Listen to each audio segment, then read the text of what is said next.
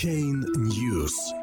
Предстоящий саммит G20 в центре внимания криптовалютного рынка. Встреча глав Минфинов и Центробанков 20 крупнейших мировых держав пройдет 19 и 20 марта.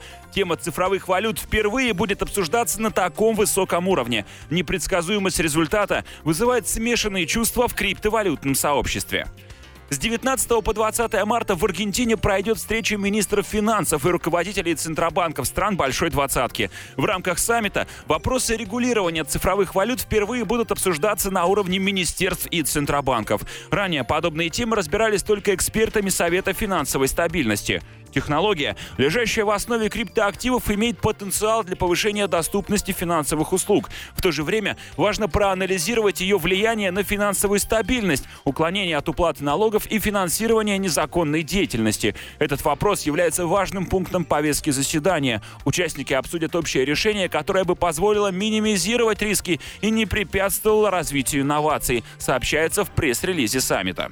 Первое обсуждение криптовалют состоится в понедельник, 19 марта. В разговоре примут участие министр финансов Аргентины Николас Духовный и генеральный секретарь Организации экономического сотрудничества и развития Хосе Анхель Гуря. На следующий день пройдет второй этап обсуждения темы цифровых валют. Повестка еще не опубликована, но открытая информация указывает на то, что обсуждение будет касаться влияния криптовалют и технологии блокчейн на глобальную финансовую систему.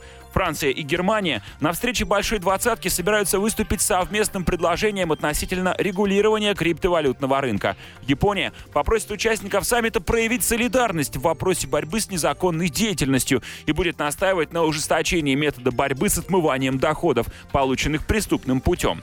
Группа разработки финансовых мер по борьбе с отмыванием денег выступит перед участниками Большой Двадцатки с результирующим докладом о возможностях использования криптовалют для легализации преступных средств. Омбудсмен Евросоюза Эмили О'Рейли предполагает, что саммит позволит выработать краткосрочную стратегию, которая сосредоточится на противодействии финансированию терроризма и отмыванию денег, полученных преступным путем, информировании людей о рисках, связанных с криптовалютной торговлей и препятствии появлению цифровых валют на балансах банков.